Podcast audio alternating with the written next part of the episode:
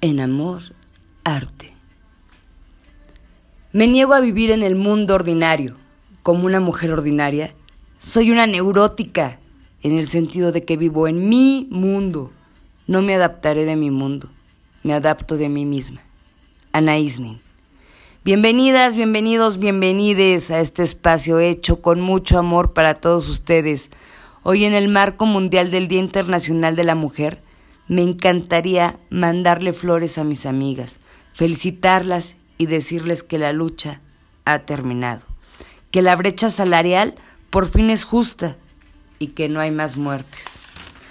Me encantaría enfocarme en platicar de todas esas mujeres valientes y talentosas a las que admiro, de la voz de María Calas, de la mirada de María Félix, de la poesía de la doctora Anabel Ochoa, de Anaís Nin, del movimiento literario de las preciosas del siglo XVI, de Simone de Beauvoir, de Heidi Lamar, quien inventa el wifi, de las mujeres rusas golpeando sus cacerolas pidiendo paz y paz, y quienes ganaron tantos y tantos derechos para tantas mujeres.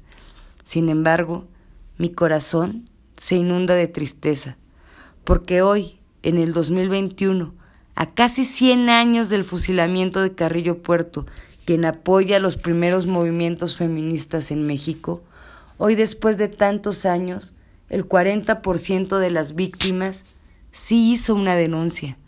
Eran madres, eran hermanas, eran hijas, y su muerte se pudo haber evitado. Hoy en día las, las noticias nos presentan datos duros, números, una alza del 14% de asesinatos a mujeres desde el 2015 a la fecha destrozos por toda la ciudad.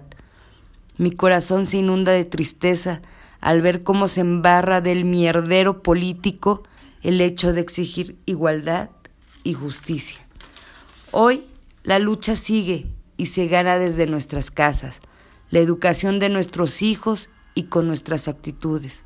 Machismo se escribe con M de mamá. Y es que ser mujer hoy en día en México no es nada fácil se podría catalogar incluso como un deporte extremo. Tan es así que cuando las personas trans quieren cambiar de sexo, antes de operarse se les pide que vivan como mujer un año.